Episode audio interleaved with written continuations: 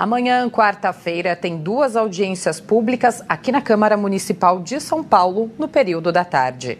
A repórter Heloísa Ramada tem mais detalhes.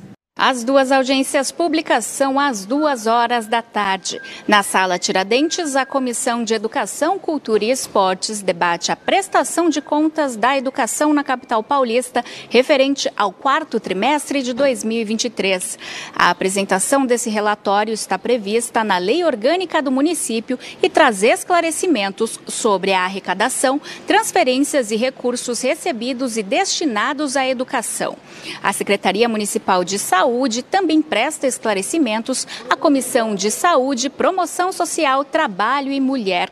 A discussão é no Salão Nobre e referente ao terceiro quadrimestre de 2023.